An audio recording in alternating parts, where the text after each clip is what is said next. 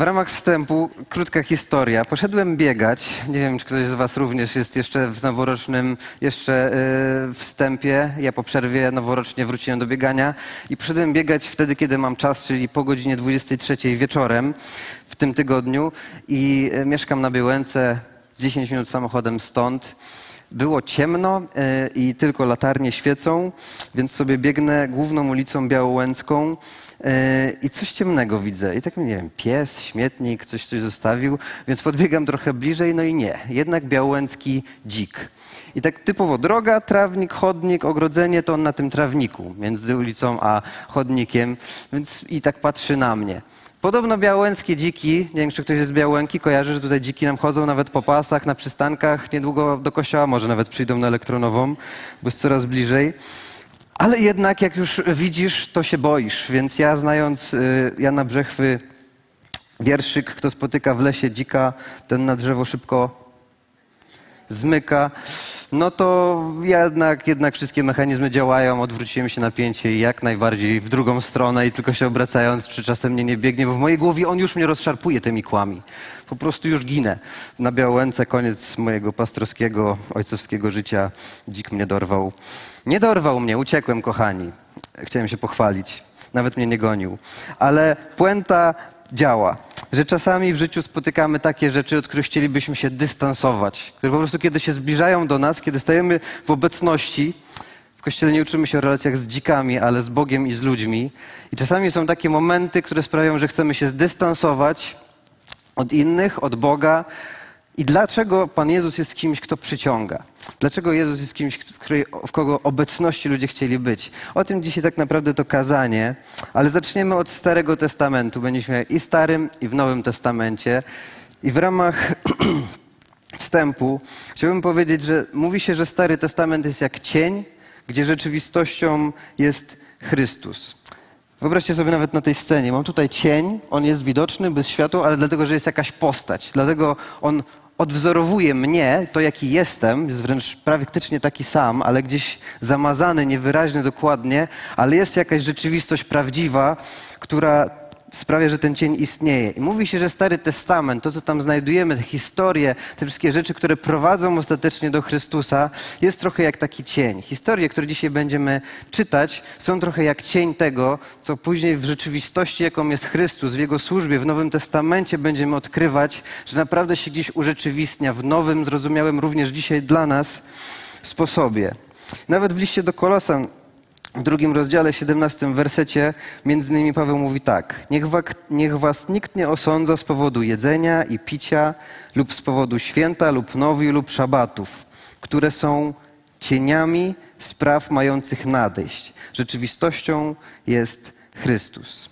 A więc zaczniemy w Starym Testamencie, będziemy to wszystko prowadzić do Jezusa. Ciekawa księga, pierwsza Samuela pierwsza Samuela i chciałbym tylko wam powiedzieć, dlaczego tam jesteśmy, bo wierzę, że uczymy się, żeby Duch Święty do nas mówił i czasami myślimy, że to jest jakieś nie wiadomo jak skomplikowane, potężne, a to jest bardzo naturalne. Na przykład ja myśląc o tym kazaniu, nawet nie mając takiego czasu jeszcze, powiedzmy stricte takiej modlitwy typu zamykam oczy i mówię, Panie Boże, przemów, czy masz jakieś słowo dla Kościoła Północ. Nie, w ciągu swojego dnia, robiąc różne rzeczy, nagle przyszła mi taka myśl. Chociaż nie czytałem Księgi Samuela już od bardzo dawna, chociaż nie słuchałem nic o tym i w ogóle gdzieś w mojej głowie akurat ta scena, do której za chwilę dojdziemy, w ogóle nie istniała. Właśnie ona pojawiła się w mojej głowie i zacząłem po prostu za nią iść. I wierzę, że właśnie w ten sposób często też Pan Bóg do nas mówi. Pojawia się coś jakby spoza nas, w naszej świadomości i zaczynamy gdzieś odkrywać, że coś Pan Bóg chce do nas powiedzieć. Taki jest mniej więcej kontekst tego, dlaczego jesteśmy dzisiaj w Księdze Samuela i będziemy konkretnie w jednym miejscu, ale zanim do niego dojdziemy, to chciałbym, żebyśmy złapali całość. Co tam się dzieje? Być może niektórzy są pierwszy raz w kościele, może masz zaległości, jeżeli chodzi o Stary Testament, Księga Samuela nie jest dla ciebie czymś znanym, to idealnie trafiłeś, krótkie przypomnienie. Piękną będziemy mieli tutaj oś czasu. Zaczyna się od narodzin autora, czyli Samuela. Człowieka, który jak się, od, jak się okazuje, będzie tym, który potrafi rozpoznać Boży głos i w tamtych czasach będzie tym, który przekazuje słowo od Boga do narodu. rodzi się, rozpoczyna swoją służbę jako prorok, jest autorem tej i następnej księgi, gdzie głównymi postaciami będą dwaj królowie. Pierwsi królowie Izraela, Saul i Dawid. Dlatego pierwszą z rzeczy, takich kamieni milowych w tej księdze jest właśnie wołanie o króla. Oto widzimy Izraela, który jest prowadzony przez Boga. Bóg jest ich królem. On tak sam w pewnym momencie tej księgi o sobie mówi, ale ludzie zaczynają wołać, że chcą mieć swojego króla, że chcą być jak inne narody. Że chcą, żeby była jednak osoba, taka konkretna osoba, która nimi włada, i zaczynają się domagać tego, aby postawiono nad nimi króla. Jest nawet rozmowa między Samuelem a Bogiem, w której widać, że ani Samuelowi, ani Bogu do końca się ten pomysł nie podoba, ale Bóg akceptuje to i daje odpowiedź. Tą odpowiedzią jest Saul. Saul staje się królem Izraela. Jest to dwumetrowy koleś, pięknie wyglądający, y, czyli znacznie wyższy ode mnie. Kiedy wchodzisz, od razu budzi respekt, widzisz, że to ktoś wspaniały, z dobrego rodu. I, I Bóg daje króla. W księdze Samuela czytamy o tym, że Saul staje się królem, pierwszym królem Izraela, więc kolejną rzeczą jest naturalnie po prostu rządy Saula. Większość tych opisów dotyczy tego, że z kimś biją, więc słuchają Boga, czy się bić, czy się nie bić, odnoszą jakieś sukcesy. Ale historia idzie dalej i w pewnym momencie odkrywamy to, o czym większość z nas być może wie. Jest taka scena, w której jest namaszczenie Dawida na następnego króla. To, jak żyje Saul, sprawia, że Bogu się nie do końca to podoba, co się dzieje. Jest rozmowa kolejna między Saulem e, a Samuelem, i w którymś momencie Bóg szuka nowego człowieka. Samuel szuka tego człowieka i odkrywa Dawida. Jest to wspaniała historia, gdzie ten najmłodszy syn, którego nawet syn nie wystawia do zobaczenia przez proroka, bo tam gdzieś pasie owieczki, na końcu zostaje tym, którego Bóg wskazuje, mówiąc, że on nie patrzy tak jak człowiek, ale patrzy na serce. A więc młody chłopak, już gdzieś na początku swojego y, dojrzałego życia, gdzie ma małą tak naprawdę odpowiedzialność, zajmuje się owcami, i jest najmniejszym w całej swojej rodzinie, już dostaje informację i zostaje namaszczony, że jego przyszłość jest ustawiona w konkretnym kierunku, że kiedyś on będzie władcą. Że tak jak teraz pierwszym jest Saul, tak on będzie następnym. A więc to się dzieje, to się dzieje w tamtym momencie, to się dzieje w tej księdze. Później odkrywamy, że jest nowy rozdział. Tam między innymi po drodze Saul, e, Dawid pokona Goliata, ale w trakcie rozwoju historii czytamy, że Saul staje się wrogiem Dawida. Jeżeli nie czytaliście, bardzo zachęcam, prześledźcie tą księgę.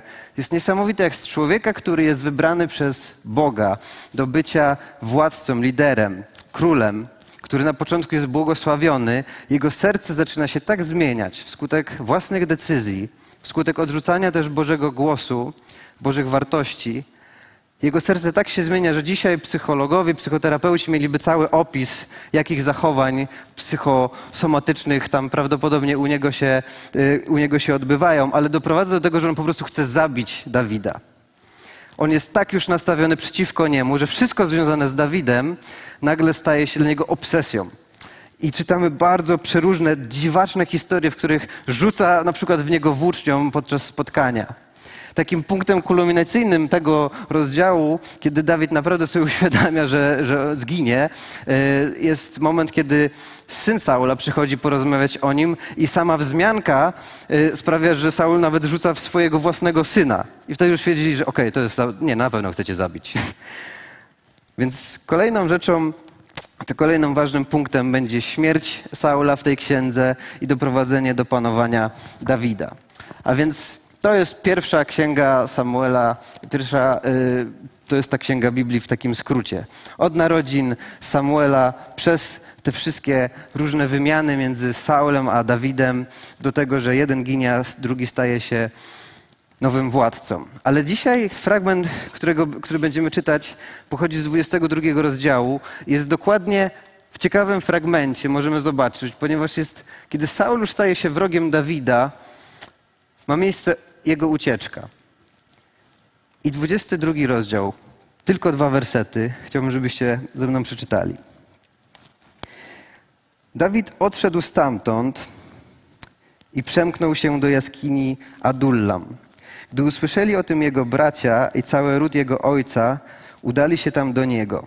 Zgromadzili się też przy nim wszyscy uciśnieni, zadłużeni i rozgoryczeni, a on został ich przywódcą.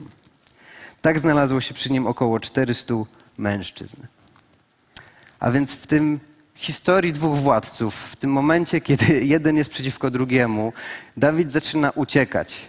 Dawid, który ma świadomość i obietnicę, że on tak naprawdę powinien być władcą, który być może powinien być w jakimś normalnym procesie uczniostwa z obecnym królem, żeby się czegoś dowiedzieć, nagle wszystkie te wyobrażenia o przyszłości są całkowicie nieadekwatne do rzeczywistości, ponieważ okazuje się, że jego życie zaraz może się skończyć i dochodzi do tak skrajnej decyzji, jak to, że on po prostu musi stamtąd wiać. Musi zostawić wszystko, co ma, swoje życie i gdzieś się po prostu ukryć. Ale to, co jest jest naprawdę ciekawe w tym momencie, w tej historii, jest to, że kiedy to się dzieje, to nie ma tylko tych dwóch postaci, ale są też całe społeczeństwo, są wszyscy inni. Są wszyscy ludzie, którzy są obserwatorami również tego i czytamy, że jest grupa konkretnych ludzi, która w tym momencie, kiedy Dawid ucieka, kiedy coś się przełamuje w tej całej historii, w tym procesie, dochodzą w, swoim, w swojej głowie do, takiego, do takiej decyzji, która jest naprawdę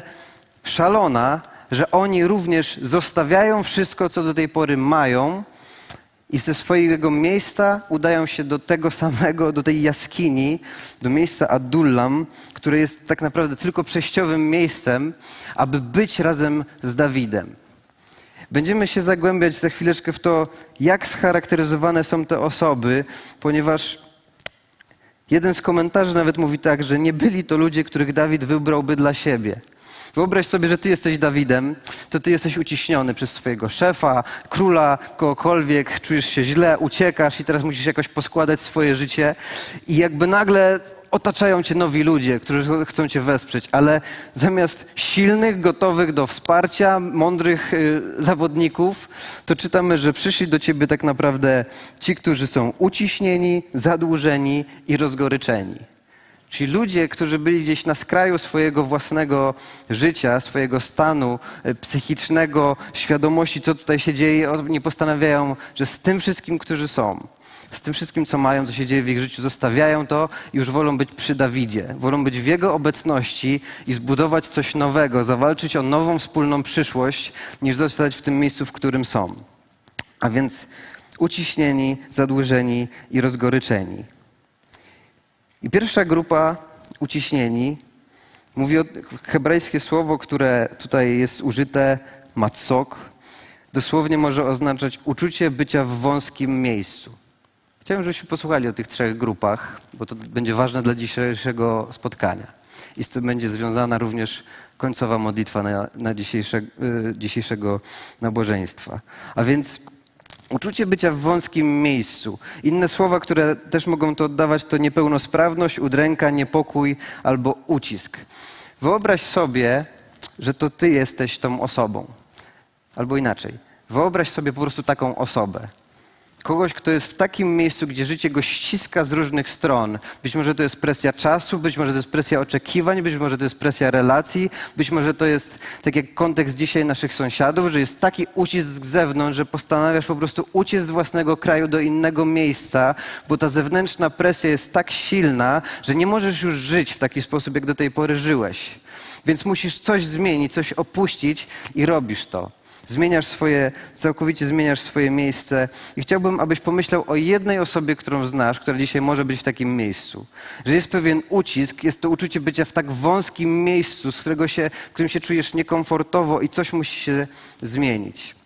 Druga grupa, bardzo ciekawa, to są osoby, które są zadłużone. Jak ja sobie to osobiście czytałem, to miałem wrażenie, że to akurat komfortowo dość uciec z kraju, gdzie ma się dług do innego miejsca, ale nie musi tak być. Zadłużeni to są ludzie, z którymi wielu z nas może się tak naprawdę utożsamić. Ponieważ nie chodzi o sam fakt posiadania długu, tylko w jakim stanie człowiek jest, kiedy wisi nad nim wielka góra, której nie jest w stanie przesunąć. W Japonii między innymi e, udzielało się kredytów już na 100 lat. I dzieciaki musiały podpisać również te dokumenty, że będą spłacały kredyt po swoich rodzicach. Że jest taka góra po prostu zobowiązań, której się nie da po prostu przeskoczyć. Musiałoby się nie wiadomo co stać, jaki cud, aby ona zniknęła. Więc świadomość tego, że coś nad tobą wisi, nawet na 30, ale na 100 lat, po prostu istnieje. Wyobraźcie sobie osobę dzisiaj, która po prostu nie jest w stanie tak naprawdę mm, normalnie funkcjonować i z jednej strony ma presję, że musi spłacać pożyczki, musi spłacać długi, kredyt wzrósł o 100% od zeszłego roku i tak naprawdę kolejnymi pożyczkami to spłaca i niezależnie od tego, ile by zarobiła, to nigdy nie jest w miejscu, w którym może odetchnąć, czuć pokój, czuć spokój, tylko jest w miejscu, w którym się czuje jak niewolnik, ponieważ tego się, nie da się od tego uciec. Nie da się znaleźć w miejscu wolności, w której której tak bardzo potrzebuje. I ci ludzie również chcieli zmienić coś w swoim życiu. I pomyśl, czy znasz kogoś takiego. Pomyśl, czy znasz kogoś takiego, kto dzisiaj w kwestii właśnie finansów jest taką osobą, która nie jest w stanie wziąć tego głębokiego oddechu. Nie jest w stanie tak naprawdę przez chwilę poczuć się wolna i odpocząć, ponieważ ta presja wisi nad nią cały czas. I trzecia grupa to są osoby, które są opisane jako rozgoryczeni. I to hebrajskie słowo mar inaczej mówi o ludziach, którzy są niezadowoleni z życia. To są ci ludzie, którzy potrzebowali ich, pragną czegoś innego. Są rozgoryczeni. Ze wszystkich smaków, jakie czytamy, że istnieją, że jakie istnieją smaki? Słodki, słony, kwaśny, gorzki. No i wiecie, Wikipedia jeszcze mówi, że jest taki smak jak umami. Ktoś słyszał? Ja byłem zaskoczony. Ale kto lubi gorzki? Kto lubi gorzki? Jak się okazuje, życie również może mieć swoje smaki. Życie również może nas smakować. Czasami doświadczamy momentów, które są słodkie, czasami są trochę słone, ale doprawione, ma to jakiś smak. Ale kiedy twoje życie Twoje okoliczności, być może od kontekstu dzieciństwa, być może po prostu ostatnie kilka lat, sprawiają, że wszystko, co tak naprawdę przychodzi do ciebie, to ma posmak gorzki, taki, który po prostu żadnej przyjemności z tego nie masz. Po prostu jesteś w okolicznościach, które nie sprawiają, że czujesz, że to życie jakkolwiek jest satysfakcjonujące. To prowadzi właśnie do takiego miejsca, w którym są ci ludzie. W ramach cyklu mówiliśmy o tym, wznieść się ponad zgorzchnienie, ponieważ to jest bardzo trudny stan. I ci ludzie, tak naprawdę to są ludzie, którzy opuścili swoje miejsce, to w którym byli, ponieważ pragną czegoś lepszego i chcą o to zawalczyć. Przebywanie z takimi ludźmi nie zawsze jest budujące, satysfakcjonujące, ponieważ czuć, że po prostu już wszystko, co przychodzi do ich życia, jest jak takie posmak gorzkości i dają o tym znać bo potrzebują bardzo silnej przemiany, ale ci ludzie opuszczają razem z poprzednimi uciśnionymi, zadłużonymi swoje miejsca i w jaskini Adullam z Dawidem się spotykają, aby zawalczyć wspólnie o nową przyszłość, nie wiedząc, co tam tak naprawdę się wydarzy. I pomyśl, czy znasz dzisiaj kogoś takiego. Kogoś, kto jest w miejscu zgorzknienia, kto jest niezadowolony z tego, jak jego życie wygląda i chciałby tak naprawdę czegoś lepszego, czegoś innego. Chciałby, aby coś się zmieniło. Ponieważ to właśnie tacy ludzie, taki skład widzimy w tej jaskini. To jest ta scena, która przyszła do mojej głowy. Ta jaskinia Adullam, gdzie uciekający Dawid, który sam jest porozbijany, nie wie tak naprawdę, co się stanie, ale jego serce jest skierowane na Boga, zostaje otoczony ludźmi, którzy są właśnie połamani przez życie. Tytuł dzisiejszego kazania to Połamani ludzie ponieważ wielu z nas często na skutek tego, co po prostu się dzieje w naszym życiu, doświadcza czegoś, co pęka. Coś w naszej głowie, w naszych myślach, w naszych relacjach, coś po prostu pęka i są takie momenty, które coś się nagle dzieje i chcesz uchwycić tą, ten moment, aby być częścią zmiany, aby być w, w środowisku, w miejscu, w relacji z kimś, kto może pomóc ci po prostu zbudować coś nowego. Już wolisz zostawić to, gdzie jesteś, aby tam pójść. A więc życie tych ludzi nie było wcale poukładane, nie byli w najlepszym miejscu, być może nawet nie mieli zbyt wielu sukcesów w swoim życiu, ale to właśnie taką grupę Bóg sprowadza do Dawida. I ta historia, tak jak mówiłem, jest jak cień tego, gdzie rzeczywistością jest Chrystus. I co się dzieje w następnym, co się dzieje w Nowym Testamencie? Nie będziemy opisywać tego w osi czasu, ponieważ trzeba po prostu przeczytać, ale jedną z adaptacji współczesnych, gdzie zapraszamy na 17 stycznia, abyśmy wspólnie podyskutowali i obejrzeli e, serial The Chosen. Właśnie sceny Ewangelii, bo pojawia się osoba Jezusa Chrystusa i wywraca wszystko do góry nogami. Nagle są grupy ludzi, którzy są dokładnie tacy jak ci z Adullam, którzy lgną do Niego. Zobaczcie jedno zdjęcie. Widzimy, gdzie Jezus i Piotr, powołany przez Niego, w tle inni zaproszeni do wspólnej drogi, są właśnie w takiej relacji. I moje pytanie jest takie: jaki masz obraz Jezusa dzisiaj? Bo to, jaki masz obraz Jezusa, oznacza też, jaki masz obraz samego Boga. I warto się zastanowić, kiedy studujemy Słowo, kiedy widzimy, że Dawid, który jest dziś starotestamentową również zapowiedzią, ilustracją odnośnikiem do samego Jezusa, widzimy, że ludzie lgną do Niego, wolą być przy Nim niż w miejscu swojego złamania i właśnie taki staje się Jezus. Jezus pojawia się i ludzie, którzy mają niepoukładane życie, mają życie, w którym jest dużo bałaganu, problemów, grzechu, nagle jest scena, w której ktoś pokazuje nam, że wręcz do tego Jezusa można się przytulić, że do Niego można podejść i być w tak silnej więzi. Oni podróżowali, spędzali strasznie dużo czasu razem. To nie mogło być dystans, gdzie on wchodzi ubrany cały na biało i nagle wypowiada słowa, wszyscy padają. To byli normalni ludzie z krwi i kości. Zapraszamy, żebyście przyszli, obejrzeli film z nami, zaprosili znajomych, ponieważ Jaki jest obraz Jezusa? Czy zgadzasz się z takim, jaki tam jest zaprezentowany? Czy, czy, czy, to jest Twoje doświadczenie?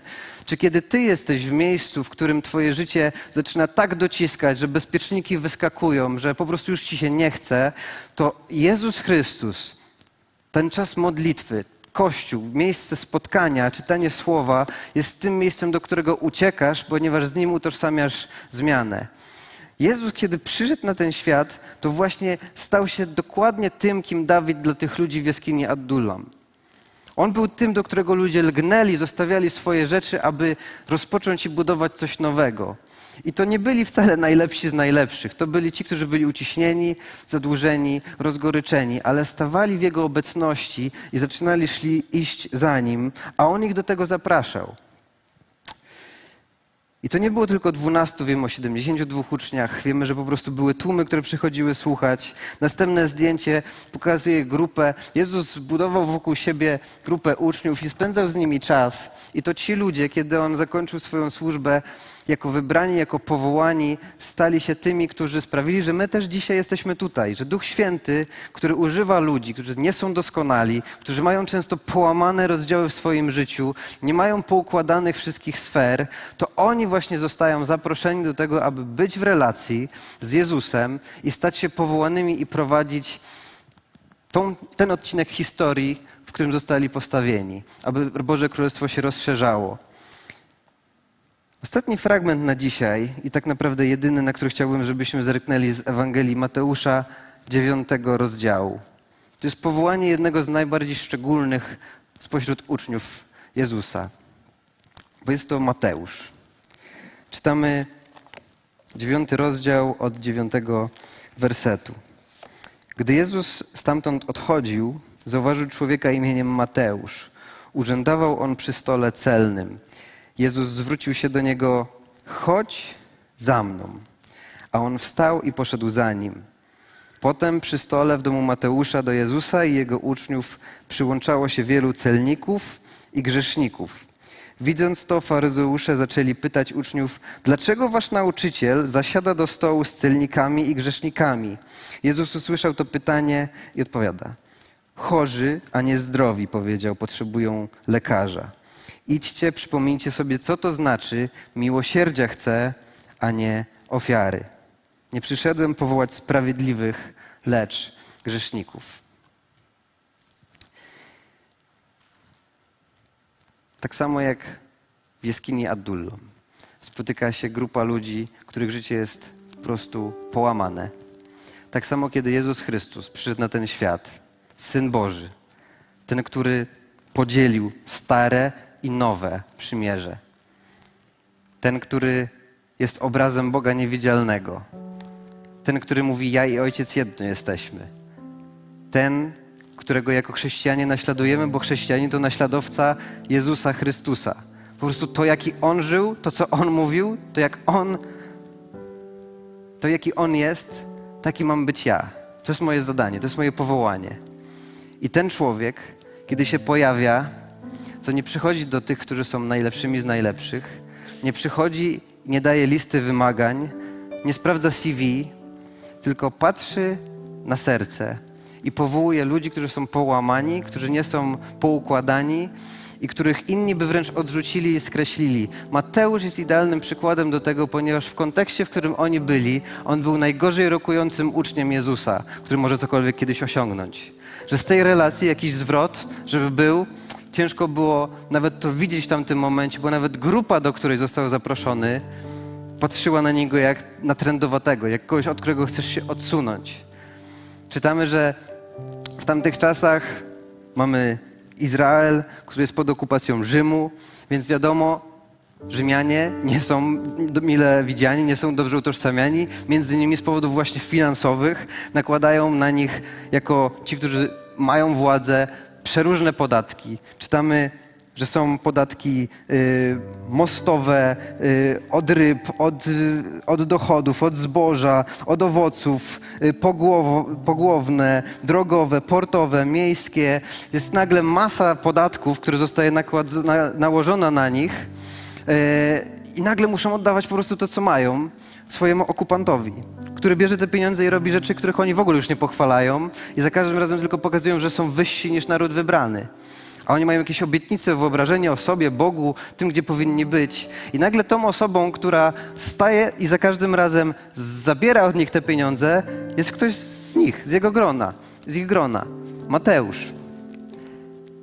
I fakt, że Mateusz jest w tej pozycji, sprawia, że jego życie społeczne jest całkowicie. W... nie istnieje. Jest całkowicie wyłączony ze życia społecznego wszystkich, którzy są w narodzie wybranym nie ma wstępu do synagogi, ludzie patrzą na niego jak na zdrajcę. Prawdopodobnie rodzina całkowicie się od niego odwróciła, ponieważ pozycja, którą ma w sytuacji, w której są, sprawia, że jest najgorszą osobą, z jakąkolwiek można w tej chwili spędzać czas. To jest zdrajca, to jest człowiek, który jest po prostu zły. I nie chcemy mieć z nim nic wspólnego. Dlatego w tym fragmencie tak piękne jest to, że nasz Pan Zwróćcie uwagę, w dziewiątym wersecie jest napisane całe zdanie, w którym jest zawarty ten zwrot. Zauważył człowieka. Jezus idzie i Mateusz w swojej Ewangelii używa takiego zwrotu, że Jezus zauważył człowieka. A później w następnym wersecie, dziesiątym, czytamy, że potem przy stole w domu Mateusza. Ludzie, którzy są połamani, ludzie, którzy są odrzuceni, Jezus Chrystus jest tym, który ich zauważa i sprawia, że po jakimś czasie są razem przy stole. Takiego Boga mamy. Że ludzie, którzy są połamani i odrzuceni przez życie, przez Niego są dostrzeżeni i zaproszeni do tego, aby usiąść razem przy stole, aby porozmawiać, aby po prostu w tym miejscu, w którym jesteś dzisiaj, być włączonym w relacje i we wspólnotę, aby można było zbudować coś nowego. Bo sam z siebie tego nie wygenerujesz, ale Jezus widzi Mateusza i gdzie on może dojść. Kiedy Mateusz zostawia swoje miejsce, w przeciwieństwie do innych uczniów, on już nigdy nie będzie miał do czego wrócić bracia Szymon, Andrzej zostawiają swój zawód jako rybacy, w każdej chwili będą mogli do niego wrócić, jakby coś się nie udało. Ale on już nigdy nie wróci do tej pozycji. Nie ma takiej opcji w tym momencie zostaje skreślony. Decyzja o tym, aby pójść za Jezusem, sprawia, że coś zostaje wycięte z jego życia bezpowrotnie. Bo być może gdzieś tam po kątach tak naprawdę studiował Słowo i był gotowy i, i był ciekawy swojego Boga i nagle widzi okazję, że może go poznać, że może być częścią Bożej historii. I w ramach zakończenia chciałbym dać nam konkretne zadanie Jeżeli jesteś chrześcijaninem, naśladowcą Jezusa Chrystusa, to na podstawie dzisiejszego rozważania słowa, tych dwóch fragmentów, tych, tej, tego zdjęcia, w którym ludzie, których życie jest powołane, połamane, stają się powołani. Właśnie taki jest, taka jest puenta, że powołani ludzie, to jesteśmy my, to jestem ja. To, że jakaś sfera Twojego życia jest połamana, wcale nie, nie skreśla tego, że jesteś też powołany to, że inni ludzie by ciebie skreślili, to, że być może sam skreślasz innych ze względu na ich dzisiejszy grzech, stan, relacje, historię. Jezus ich nie skreśla. Jezus chce ich powołać i chce ich prowadzić. Dlatego zadanie na dzisiaj jest bardzo proste. Mówiliśmy o tych trzech grupach z jaskini Adullam, które były scharakteryzowane. Nie wiem, czy udało Ci się przywołać kogokolwiek w swojej głowie, ale jak nie, to chciałbym, żebyś się o to dzisiaj modlił. Abyśmy zrobili dosłownie te dwie rzeczy, które Jezus w dziewiątym, dziesiątym wersecie widzimy, o których Mateusz nam mówi. Że zwrócił na niego uwagę, a potem był przy nim przy stole. Ten tydzień, który jest przed nami, jeżeli jesteś w stanie zwrócić uwagę na kogoś, kto dzisiaj jest być może w miejscu połamanego życia, ale ty z jakiejś inicjatywy wyjdziesz, być może to jest ktoś w pracy, w biurze, być może to jest ktoś tak naprawdę członek Twojej rodziny, może to jest ktoś z kościoła. Wyjdziesz z inicjatywą i zrobisz to, co zrobił Jezus dla Mateusza. Zauważysz człowieka. A krok drugi jest taki, że w jakiś sposób, dogodny dla Ciebie, sprawisz, że będziecie razem. Może u Ciebie w domu, może u niego w domu, może na kawie w neutralnym gruncie, może po prostu gdzieś na przerwie w pracy, ale praw, żeby ten człowiek, którego być może gdzieś w miejscu swojego połamania, gdzieś wewnętrznego przeżywania, jest dzisiaj odizolowany od innych, będzie zauważony i będzie włączony. Naśladowca Jezusa to jest ktoś, kto po prostu robi to, co robił Jezus. Dość dużo nas jest w tym kościele. Jeżeli naprawdę każdy z nas w ciągu tygodnia, tak jak go przeżywamy, nawet jedną osobę by wyciągnął, to jesteśmy w stanie naprawdę sprawić, że gdzieś 1000, 1350 osób, których życie jest dzisiaj połamane, może doświadczyć jakiegoś zwrotu akcji. Może znaleźć się w obecności kogoś, kto nie przychodzi z osądem, ale z łaską i miłością. Że nie są niewidzialni, ale stają się zauważeni. I ostatnia rzecz, że może tak naprawdę to Ty jesteś w tej grupie. Chciałbym, żebyśmy wstali, bo zaraz się będziemy modlić. Ale być może właśnie słuchasz sobie o, o tych historiach, o tych ludziach, których życie jest połamane i tak naprawdę wezwanie na to, do tego, żeby służyć innym, nie jest na dzisiaj dla Ciebie, ponieważ sam jesteś tym, który potrzebuje, aby jego życie poskładać. I być może to jest gigantyczny i duży proces, który wymagać będzie lat, ale mam do Ciebie jedno pytanie. Jak dzisiaj wygląda Twoja relacja z Jezusem? Czy Jezus jest tym, do którego idziesz? Czy Jezus jest tym, w którego obecności czujesz się swobodnie? Czy Bóg jest tym, do którego potrafisz mówić, z którym potrafisz się spotkać, aby opowiedzieć, co się dzieje tak naprawdę w Twoim sercu, w Twoim życiu? Czy jest tym, z którym nauczyłeś się spędzać czas? Bo jak nie, to chciałbym, żebyś dzisiaj miał tą okazję, aby po prostu powiedzieć Jemu, że chcesz, się do Niego zbliżyć, bo On Ciebie widzi i On Ciebie zaprasza. Mamy czas modlitwy i myślę, że są te dwie grupy dzisiaj dostępne. Nawet jak Jezus mówił, był tłum. My jesteśmy teraz tłumem. Z tłumu część ludzi nic nie weźmie, e, ale może nawet jedna osoba dzisiaj coś weźmie, a może dwie, bo potrzebuje co najmniej dwóch. Zapraszam ludzi, naszych liderów modlitwy tutaj pod scenę ponieważ zastanów się, mam dwa zaproszenia. Jedno, abyś zauważył kogoś i spotkał się z nim. I możesz dzisiaj w trakcie tej ostatniej piosenki podejść tutaj do kogoś z modlitwy i powiedzieć: Chcę, aby Bóg mnie do tego użył. Wchodzimy w nowy rok z przesłaniem ewangelizacyjnym. Chcę, aby, aby ludzie mogli doświadczyć Jezusa. Zacznijmy od bardzo prostej, małej rzeczy. Zauważ człowieka, którego życie być może dzisiaj jest totalnie połamane, jest gdzieś odizolowany, nie jest na pierwszym miejscu ludzi, z którymi chciałbyś się spotkać, ale dla Jezusa dzisiaj On jest priorytetem i jest w zasięgu Twojego oddziaływania. Zauważ tą osobę i spotkaj się z nią. Jak chcesz, aby Jezus Ciebie do tego użył, wyjdź dzisiaj do modlitwy i po prostu powieszmy to razem Bogu.